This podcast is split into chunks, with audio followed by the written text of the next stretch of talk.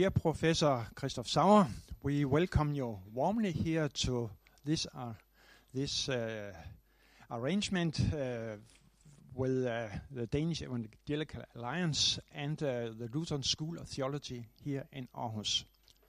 It's an honor and a pleasure to have you among us and in a few minutes in front of us.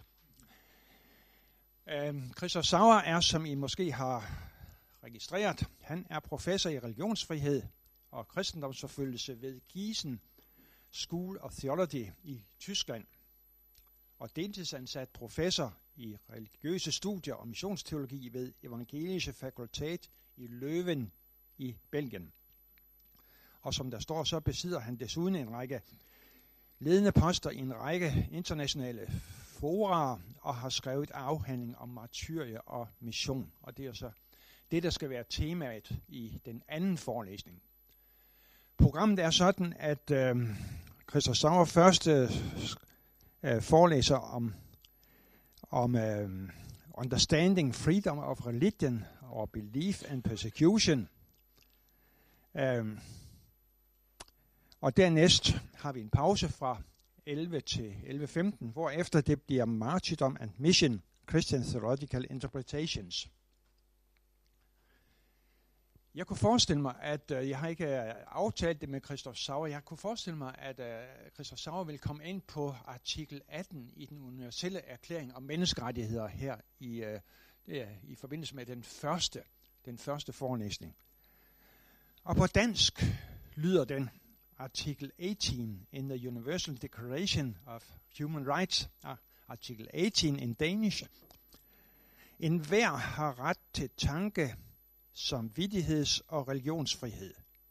Denne ret omfatter frihed til at skifte religion eller tro, og frihed til enten alene eller i fællesskab med andre, offentligt eller privat, at give udtryk for sin religion eller tro gennem undervisning, udøvelse, gudstyrkelse og overholdelse af religiøse forskrifter. Uh, Christoph Sauer er tysker, bor i Sydafrika, underviser i Tyskland og Belgien, og vil forelæse på fransk. no, not in French. Mm, ja, ja. Uh, forelæse på engelsk. So, uh, øh, very welcome and please address the audience. So, uh, bonjour, c'est bien gentil de me Okay, uh, you said I should speak uh, not French, uh, Engels. Okay, I'll try. Um, just to add, uh, he wasn't supposed to bore you with a long CV, but I'm also an ordained minister of the Evangelical Lutheran Church. And my first contact with uh, Fakultetet uh, Äh, was through Gesellschaft für Bildung und Forschung in Europa, äh, a German based European network for education and research that liaises with the University of South Africa.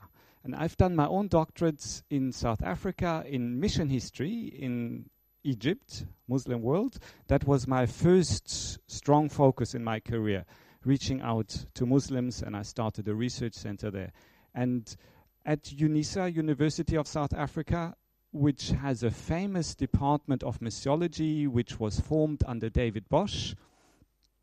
Um, it draws a lot of students, especially from institutions in Europe where they have difficulties climbing up the ladder in their national institutions because they're closed at the bottom.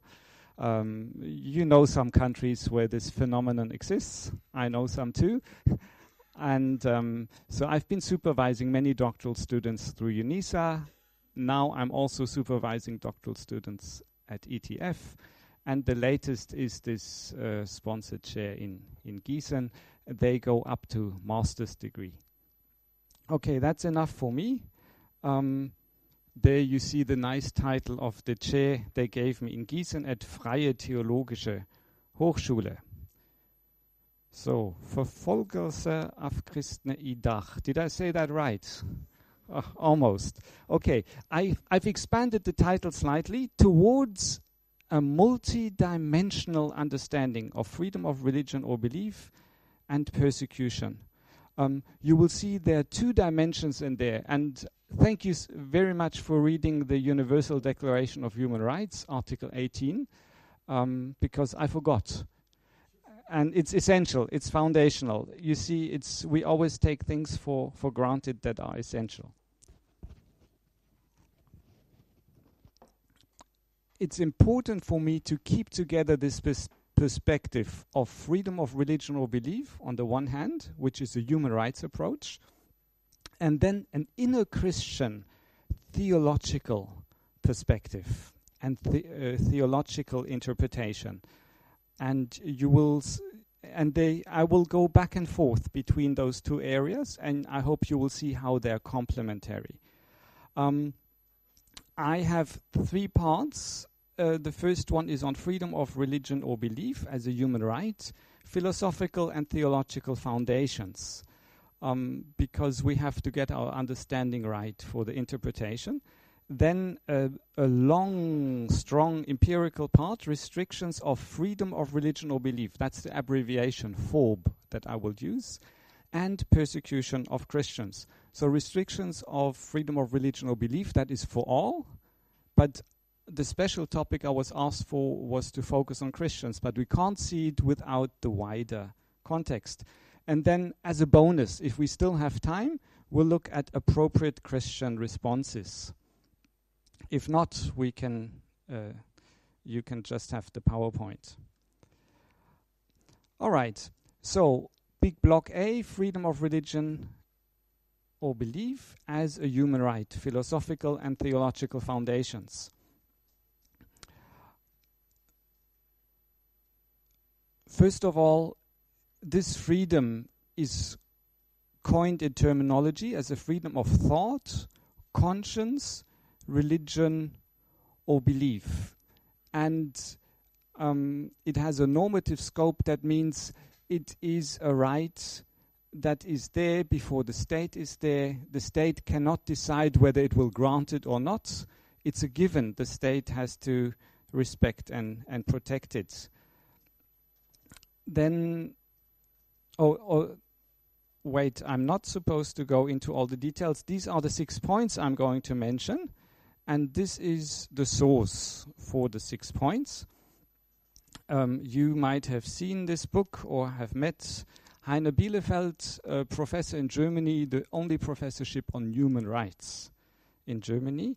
And he was the UN Special Rapporteur for freedom of religion or belief until 2016 for six years.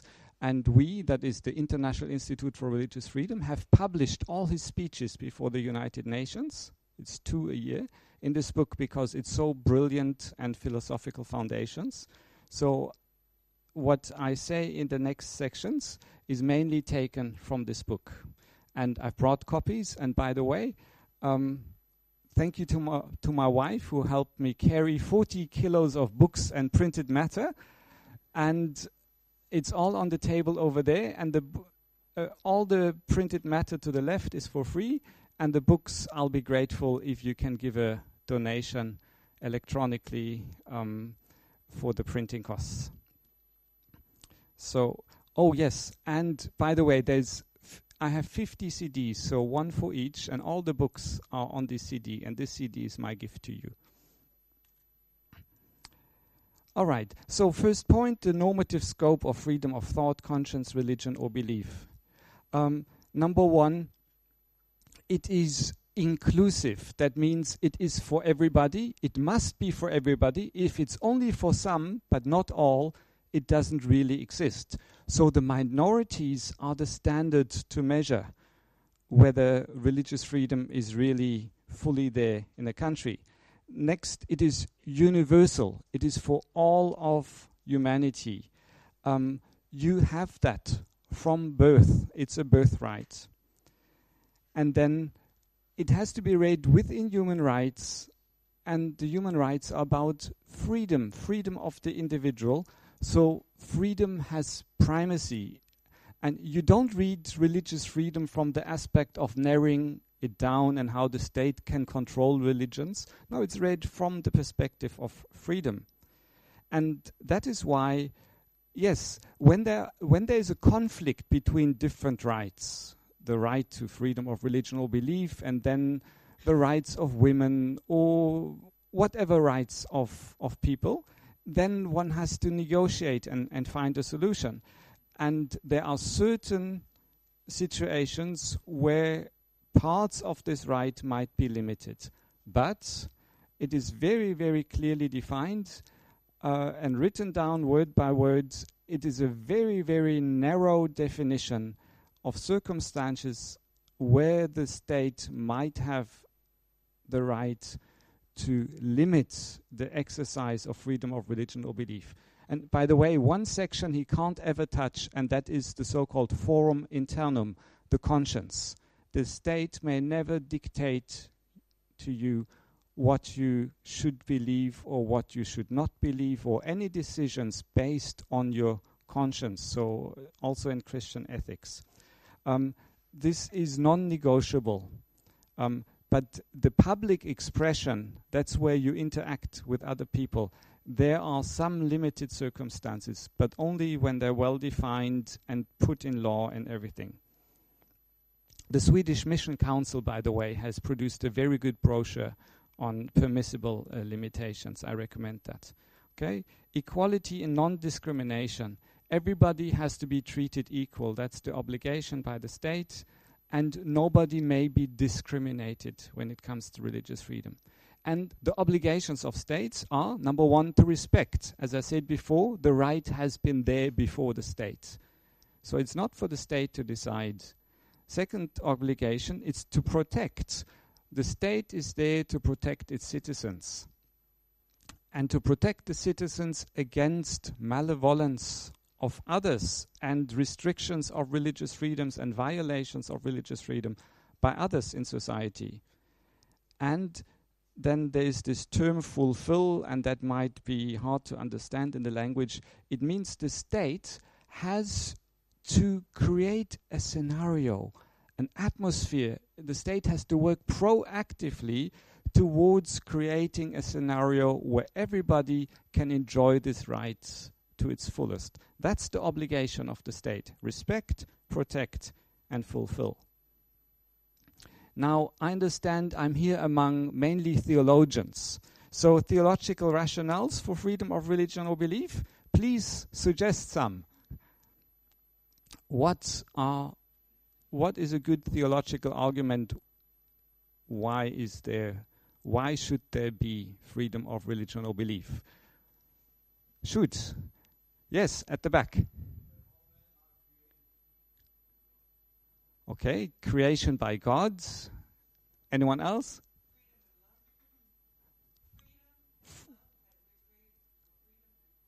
Okay.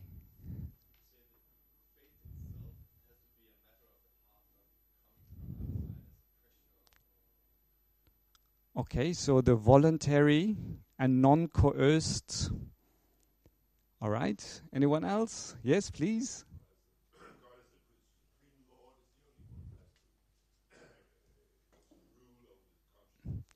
Okay, so there's a natural law and it reflects in our consciences. All right. Okay. I I have two main points, but yes, there are more nuances. The one is that human beings are created in the image of God that that is the the starting point. and that we have dignity given by God and freedom is part of that dignity and the capacity to choose and the second point is taken from that um, God wants voluntary adoration he has created us to worship him but forced worship is is not what God wants God doesn't want puppets and God doesn't want a forced conversion. It, it is no good. Um, so what happened in church history, like in my country, the Saxon, the Saxons there were converted by force and by the swords. That was a big aberration in church history, and certainly not a, according to God's plan. So the non-coerced conscience is crucial. God gave us conscience, That is our global navigation system directed by the Holy Spirit and influenced and fed by natural law. And God does not want the conscience to be coerced. All right, so from describing the right, let's move on to the violations of freedom of religion or belief and its restrictions. And the UN Special Rapporteur, in his very last report in November 2016, tried to summarize in a systematic way what are the root the root causes and motives of violations of freedom of religion or belief. Um, and he's, he found five. One is intolerant interpretations of religions or beliefs. The second, utilizing religion for demarking national identities. The third, exercising excessive political control. The fourth, failing or failed states. And the fifth, social power imbalances and other variables. We'll come back to that later. That's why I just give you this list. And then he looked at the actors. Who are the actors? And you have to understand at the United Nations, it is all about states and how states behave toward each other and at what circumstances one state may raise the voice and tell another state, but you should behave better. So the, the focus is very much on the state side um, in this context. So the in the, his typology of systematic and widespread violations of freedom of religion or belief. And I've put that in red because these are the most frequent and these are systematic. So he leaves many others away, which we will see later. Um, he distinguishes between the state induced violations and the violations by non state actors. So, quickly, let's look at the ones that are coming from the side of the state. Criminal law sanctions. So, all apost- anti apostasy laws, anti blasphemy laws, anti conversion laws are all state induced criminal law sanctions. Then bureaucratic harassment and burdensome administrative stipulations.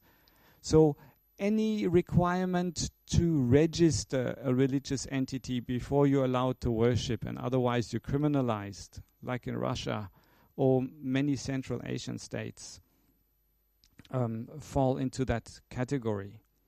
Um, and the burdensome administrative stipulations are then this entity needs to have been in the country for 30, 50, or 100 years, must have a minimum of so many thousand people, must be represented in all the provinces of the country, and you see how hard it gets. Then discriminatory structures in family laws. Now, in almost all of the Middle East, family laws are done by millet, by religious entity.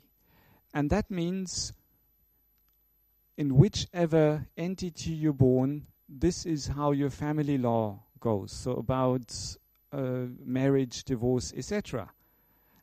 Now the problem is if somebody by choice of conscience wants to change from one entity to the other, so the question is not what you believe in your heart, the question is how are you born? But if a Muslim decides to become a Christian, he will, until his death, be considered a Muslim. The children, uh, if, if the person wants to marry, if it's a man, he may not marry a Muslim woman. If it's a woman, she may not marry a Christian man unless he converts to Islam. Um, the children that are born out of this marriage are automatically considered Muslims. So even if two converts marry, and at home they tell their children, uh, we are Christians.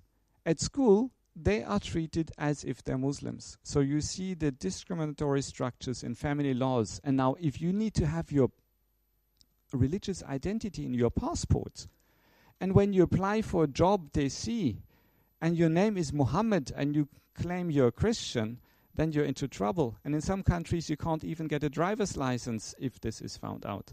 So these are discriminatory structures. Um, if religious affiliation needs to be in identity papers and it's used by the society and administration for discrimination. Then violations in the context of school education. some students are forced to participate in majority religious education. So I don't know how they, in German we say Staatskirchenvertrag, how it is in Denmark, whether the children from free church adherents, whether they have to go to compulsory li- religious education at school, which is probably run by the Lutheran Church, or can they have a free class? Now, in many contexts, even Christian children have to attend the Islamic, the Hindu, the Buddhist religious education. Um, or they are stigmatized because they belong to minority. Then state induced discrimination and stigmatization. Um, we'll come to that later. Slogans in India to be a real Indian, you need to be Hindu. Okay? So the non Hindus are immediately stigmatized. Um, the now the violation by non-state actors and societal restrictions. What he sees are four factors: it's terrorism and extremism, Vigil- vigilantism, that is when people take the law into their own hands, social ostracism, you're no longer part of us, and failure of government responsibility. That's a big issue. You heard failed states earlier, but often the state is not able or not even willing to protect all of its citizens, even the minorities. And that is why other social groups can attack them. Because I'm going into detail later from a Christian perspective, I'm carrying on now. Um, but before we come to persecution of Christians, let us quickly clear up some misperceptions of persecution. Some people say, oh, you can only talk about, in German, Christenverfolgung, if it's as strong as it was at the time of the early church. So, only in the past. Another misperception oh, yeah, persecution, oh, that's something that happens there in those other countries, far away, only elsewhere. The, the famous slogan it never happens here until you wake up one morning. Then another misperception only systematic. So, only if it's systematic and ongoing, then it can be called persecution. Individual cases couldn't be called persecution. Why? There's systematic and there's non systematic persecution. Then some say you can only call it persecution if it's done by the state. But you've seen there's so many non state and societal actors. And then some say, oh, persecution, you can only call it persecution if it's bloody, if it's violent, if there's physical damage. But one can also have a broad definition of persecution where it starts with harassment, discrimination, um, and then it goes along a long scale uh, to the very heavy things. So, next, I would like to introduce to you a definition of religious persecution of Christians, because uh, at least so you know the one I'm using, and this is a very broad one, and it's by Charles Tieszen. He did a master's thesis, and the book will be in your library. All the books I mention have been donated to your library.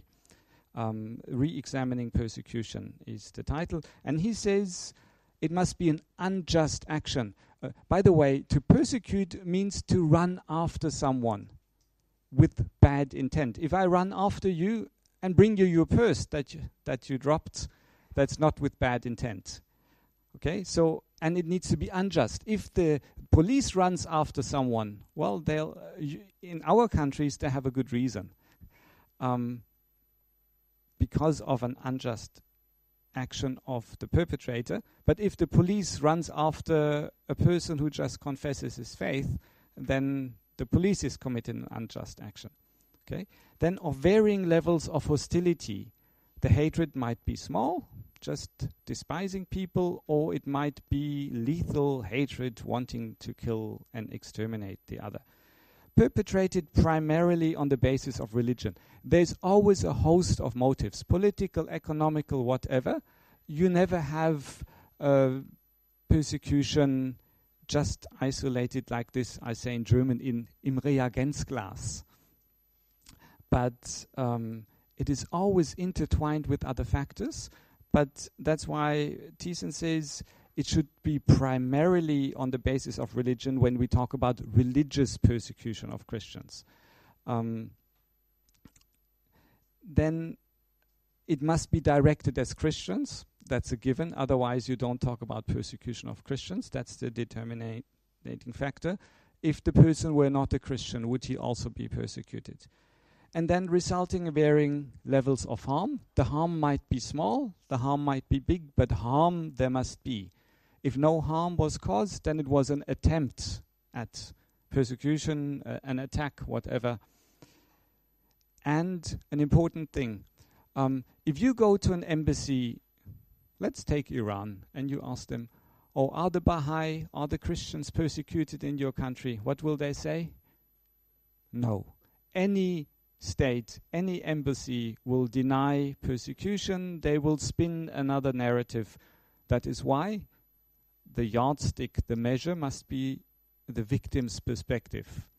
And um, obviously, there are some people who have a persecution complex or who are psychologically ill and they think they're persecuted.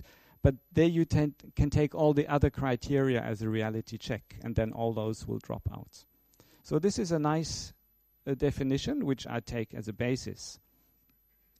All right, now let's now we'll come to the empirical block. This was just the foundations restrictions of freedom of religion or belief, and persecution of Christians. And the lead question is why are Christians persecuted? And we'll walk quickly through 11 aspects. I'll just let you browse over them where, who, context, and all sorts of distinctions. All right, we'll, we'll come to each of these. So, the very first one uh, restrictions of freedom of religion or belief. Here we've got the government variant, the Pew Research Center that was published in 2017. The data uh, ends at December 2015, so they always lag two years behind. The countries that are darker is where the governments restrict freedom of religion. Now, just pick one red country, focus on it, and I'll swap to social restrictions of religion and check whether the country stays red or not. Okay, social hostilities involving religion. You see how the map has changed, but also a lot of red there. So in some countries there's the one and not the other, or the other way around. In some countries there's both, and in some countries um, uh, it's it's at the middle level. Um, now it's interesting to ask. Um, how many people are affected or where does the majority live that are affected. So you take the data from those two diagrams, and on the upwards scale, you've got um, small print. Social. Upward is social hostilities, and downward it is government restrictions. And the, si- the size of the circle represents the magnitude of the population. So those very big circles, um, is my cursor seen here? Okay, that big circle represents one, in English, billion, in German, Million, or Milliarde um, citizens. So here you've got small print, that is India okay? And down there you've got china. So india is very high in social uh, hostilities and halfway in government restrictions. And china is very high in government restrictions and rather low uh, in social hostilities.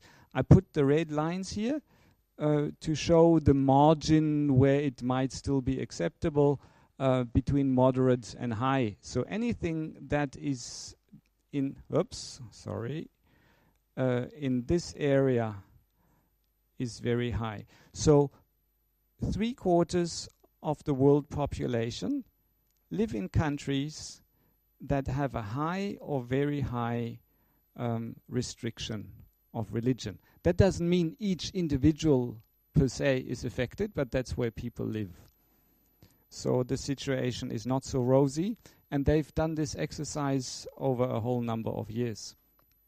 Okay, so that's where you can look this up. Every year they bring a new report. Um, you will see for some countries there is a big margin of error because there are some methodological flaws, but the overall picture um, is uh, an interesting indicator.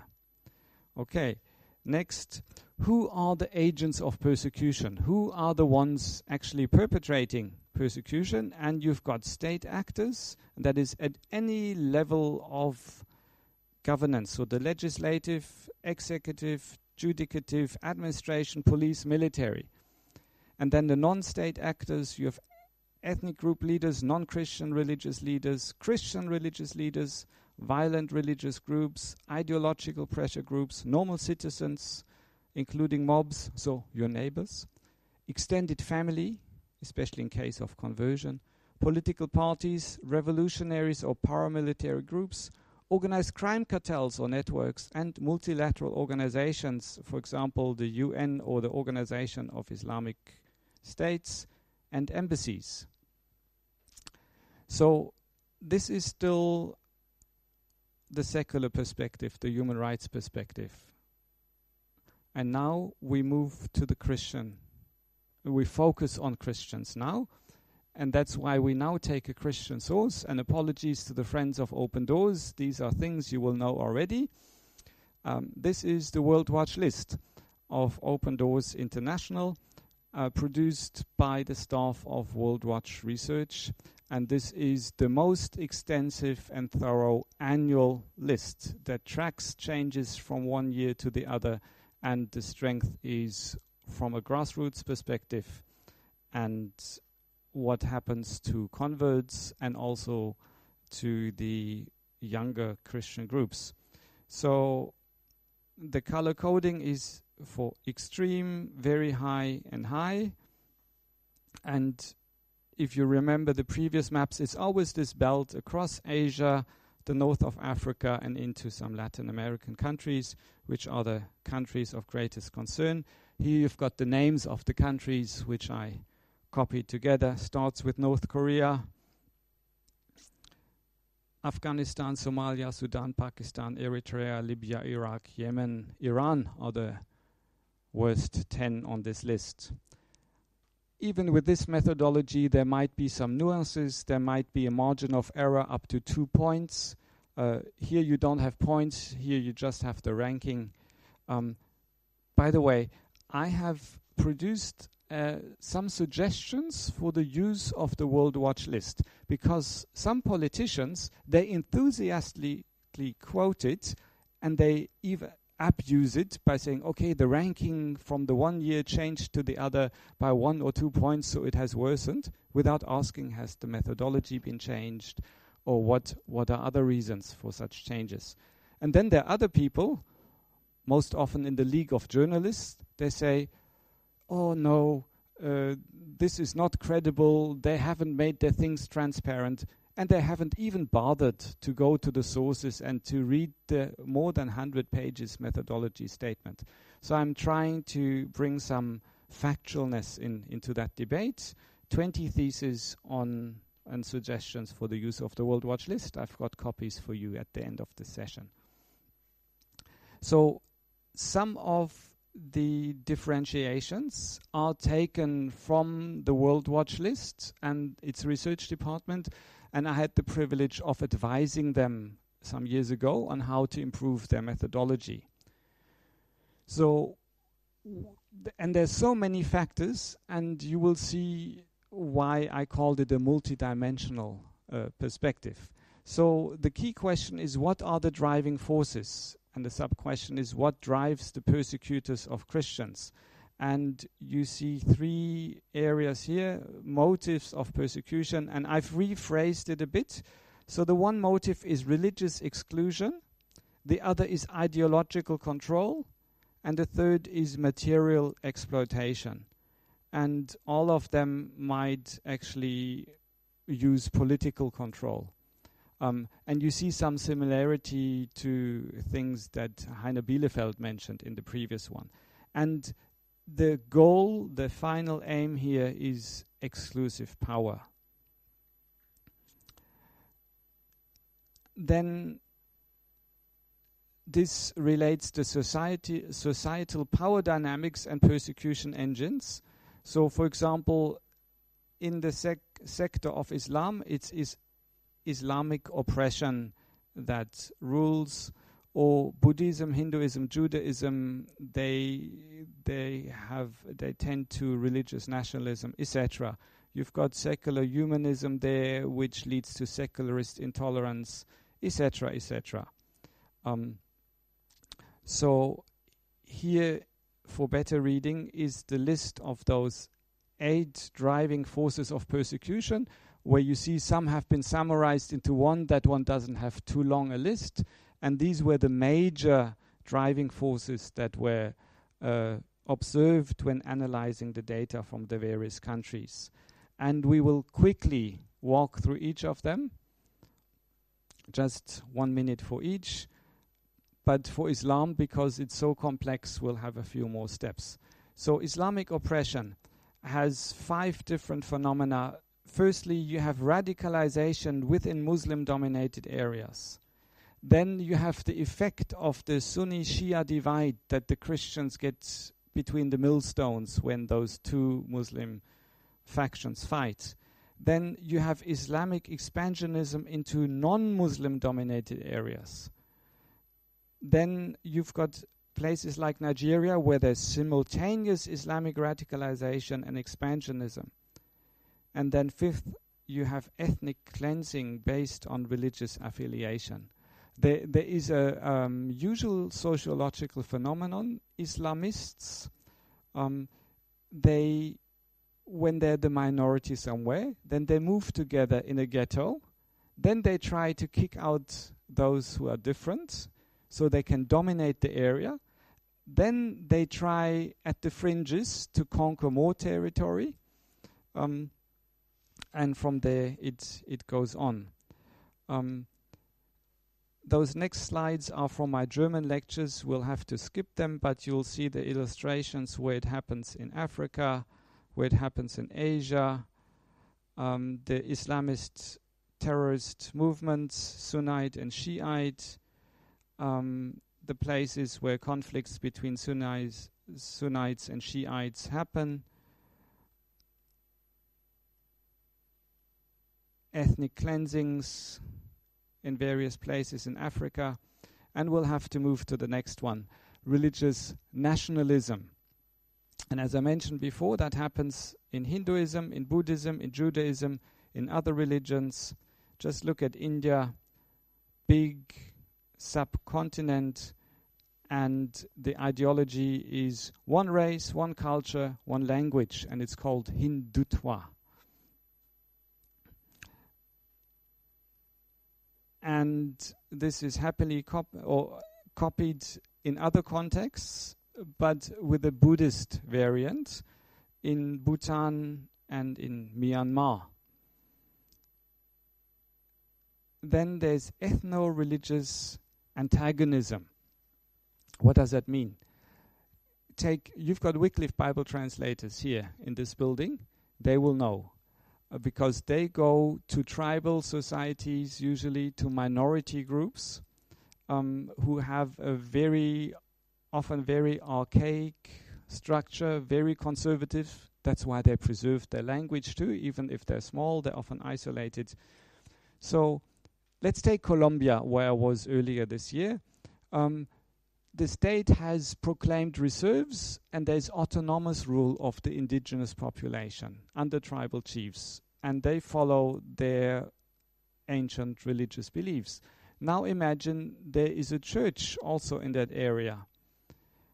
Then there are conflicts. If among the tribal people somebody converts to the Christian faith, the reaction might be tolerant, but in many instances, it people are locked up in a cage, and uh, you now go hungry till you renounce that wrong faith.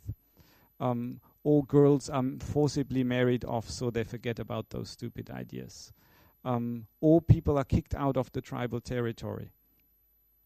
Now, there, there's another factor that makes it even more complicated. Often, those ethnic minorities, um, let's say all, all, the, the mountain tribes in India or in Vietnam, they are already marginalized in their society. They might be persecuted. Let's take the Rohingyas in, in um, Burma, Myanmar. Um, they are already persecuted by the army and by the government. Now imagine Christians among the Rohingya, who are mainly Muslim, then they suffer both from the persecution as an ethnic minority, plus by their own tribes people, because they are the minority within the tribe. So this is what I call Christian minorities between the millstones. That's all in the context of ethno-religious antagonism. Now, don't think um, persecution of Christian only happens by others and by non-Christians. There's also one factor, and it's called denominational protectionism. And there the drive is to maintain dominance in the inherit, inherited territory. There's this parochialism that our Volkskirchen uh, follow. And so example is Russia. They say, yes, Russia is the canonical territory of the Russian Orthodox Church, and any Catholic or Protestant or evangelical or Pentecostal who tries to convert an Orthodox is just proselytizing, and you're not supposed to be here. And they only accept people when they come from a different ethnic group, then they may be Mennonites or Lutheran or whatever. That's that's the philosophy. So the usual pattern is older churches against younger churches. So Orthodox against Catholic, Catholic against Protestant, mainland Protestant against evangelical, evangelical against Pentecostal, etc. You know the game. But it it is part of our human nature. It might also happen the other way around. In the US, there was anti Catholic hostility for centuries because the evangelicals were the majority. Or in Fiji Islands, the, the Methodists had the meth- majority, and then they were marginalizing all the other groups for quite a period. So it's not always the older against the younger, it's usually the majority against the minority. Okay, we've got more factors. We're only at the fourth of eight. Communist oppression, post communist oppression, China, Vietnam, Laos. Let me give you briefly something about China. Sorry, now this is in German. The, the three uh, key points currently in China religious education. In some provinces, children are not allowed to go to church under the age of 18. Now, often the churches don't follow that injunction. Then, a few weeks ago, the sale of online Bibles has been forbidden with the argument they don't have ISBNs or whatever. So, but remember the history. In some period, no Bibles were allowed. Then the printing of Bibles was allowed by the state registered church, but only for sale within church premises to the members of that church, but not to the non registered ones. And then with online sales, obviously those boundaries fall. Now the, the screws are tightened again. And then the other factor is Christian human rights advocates. More than 200 have been locked up recently, and, and one of them, who was at the National Prayer Breakfast in Washington in February, uh, is dead by now under mysterious circumstances. And then, closer to home, secularist intolerance. Um, Guinness uh, has brilliantly formulated the global charter of conscience, and he argues in the past there was the sacred public sphere. The cathedral dominated the marketplace, just everywhere in Denmark, okay? The humanists, the atheists, the agnostics, the secularists, they say, no, we don't want that anymore we want a naked public sphere. Religion is private, has nothing to do in public, and if your ethics are driven by Christian convictions, you're not fit for public office. And Os Guinness argues no, we should, secularists and Christians together, should pursue religious freedom and an open public sphere. But the secularist intolerance you find when people argue based on their conscience, medical doctors, nurses, that they cannot participate in abortions, the wearing of Christian symbols, Christian symbols in public, and, and, and, and I know you have another session about intellectual freedom um, soon. Okay, and it's mainly the Western nations, but it goes all the way, for example, into South Africa. Then another factor dictatorial paranoia. So, dictators who only go after power, they're not interested in an ideology um, or a religion, even though they might instrumentalize it. An example is North Korea. It is just paranoia to keep the power for that family dynasty. Another example happens in Eritrea. Um, and Zimbabwe probably was a case like that too.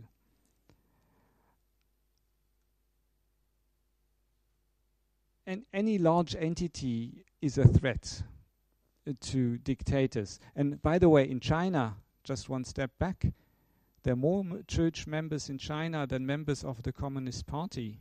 No wonder they're concerned. All right, organized crime and corruption mainly in Latin America, but it can happen everywhere. If you're a member of the mafia and you come to a living faith in Christ, then you are very much in jeopardy because you know all the secrets. And also in rural areas in Latin America, for example in Colombia, the pastor, the priest might be the only person in the village who has some more education, who is basically the one civil leader and who can stand up to either the guerrillas or to the paramilitaries and say, no, we don't want you here, um, or the drug cartels, then they're in the way, and then there's a drive by shooting from a motorcycle or an abduction or whatever. Okay, so now we have those eight factors or those eight drivers. I'm just repeating the slide. Okay, so in our outline, we are here. Number six is now. In one, what context does that happen? Now, the good news is the next sections are shorter. Um, the, just look at the outer circle. This persecution happens in a context of the brokenness of the world. And the big question is how does, um, or in theological terms, we talk about fallen creation you have illness, you have psychological problems, poverty, social conflicts, whatever. So, number one, Christians are in double jeopardy. They experience everything like the rest of society, but because of their faith, they might be in double jeopardy. Also, those existing factors might be used by the persecutors. So there is an interrelation between those two dynamics, but it's too little research yet how in each context that might work. But this is very important to see. We cannot look at persecution in an isolated way. It happens within a much wider context. But let's not fall into the pitfall of saying, oh, yes, it's only political reasons, it's only geospatial reasons, the uh, Fulani uh, tribes, uh, nomads, uh, Hausa Fulani nomads want to claim territory from the peasants, uh, and it has nothing to do with religion. Th- that would be a pitfall. It has everything to do with religion, but it's intertwined, and religion often is a driving factor and motive. Now, we've only looked at a secular perspective, and you're theologians, so quickly some theological perspectives. I maintain it is ultimately about worship and ultimate allegiance. This is the conflict in the world. God created us to worship Him, but there are many powers who claim allegiance and worship. So there's a power encounter.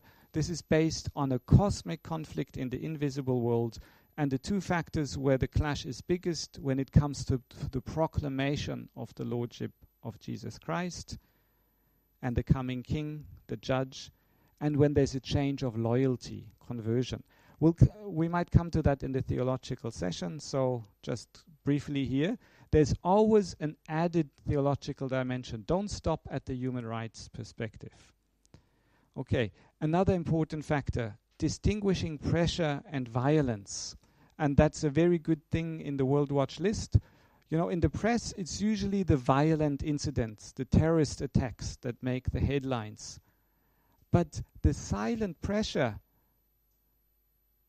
the squeezing out of the air that people breathe from, that doesn't make the headlines, but that might be killing the church. The legal restrictions that where the screws are tight and more and more and more and more. From the Maldives, you never hear about violent attacks because there are hardly any Christians to attack. It is so restrictive, Christians can only be secretively there, and there are very few. And in Nigeria, maybe the introduction of Sharia against the constitution in 12 uh, federal states might be more harmful than Boko Haram.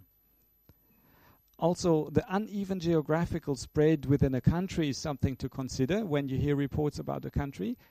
And Nigeria and Sudan are two prime examples. British colonial rule said will rule indirectly, will appoint the, the Muslim sultans to rule for us in that area. So we don't allow missionaries there. So the missionaries go in the other area. That's where schools and education thrive. These people start working for the government. They they become more prosperous, etc. The Muslim areas become envious, and there you've got those dynamics in the countries. Um, and that's why persecution is spread very differently. In Nigeria, it's in the north, and then in the middle belt where Islam and Christianity mainly meet. Um, in the south, it is much less. Then one has to distinguish types of Christians affected. If you hear from Oman, the government has allowed the building of a church. Yes, it was for expatriate Christian communities, and they're involuntarily separated from indigenous Christians. Then you often have to divide ancient historical Christian churches like Orthodox, they might be accepted, but the younger ones, be it Catholic, Protestant, evangelical, not. Or you've got the dynamic there's a registered church or even a state instated church, like in Korea, some show churches. And then you've got the unregistered churches, those two dynamics. So you always have to ask who are you talking about when you say Christians may do this or that? And then the communities of converts are those strongest affected. Then something we developed intuitively for the World Watch List is this concept of spheres of life. What is affected? Is it your private life? Does the state want to dictate your conscience? Um, is your family life affected? That either your family persecutes you or the state doesn't let you live your faith in your family and transmit the faith to the children. Then, community life. Are you barred from using the same well as the, the rest of the village? Then, national life are certain groups given access to TV uh, broadcasting and others not? It's just one example. Or this issue of religious registration. And then at the very bottom, church life. That is, is not one of those ever expanding spheres, but it is uh, a sphere that cuts across all those, and that is where, in human rights terms, the communal expression of faith. And then um, here you see again how pressure and violence relate. Violence cuts through all those spheres of life. I'll skip those scales of escalation. If you're interested, we can do that in the discussion time. And the appropriate Christian response would be working to toward possible solutions, looking at responses from a biblical perspective, and seeking solidarity by those less affected which is us probably. But I stop here because my time is up. This was a quick jet flying over the Swiss Alps.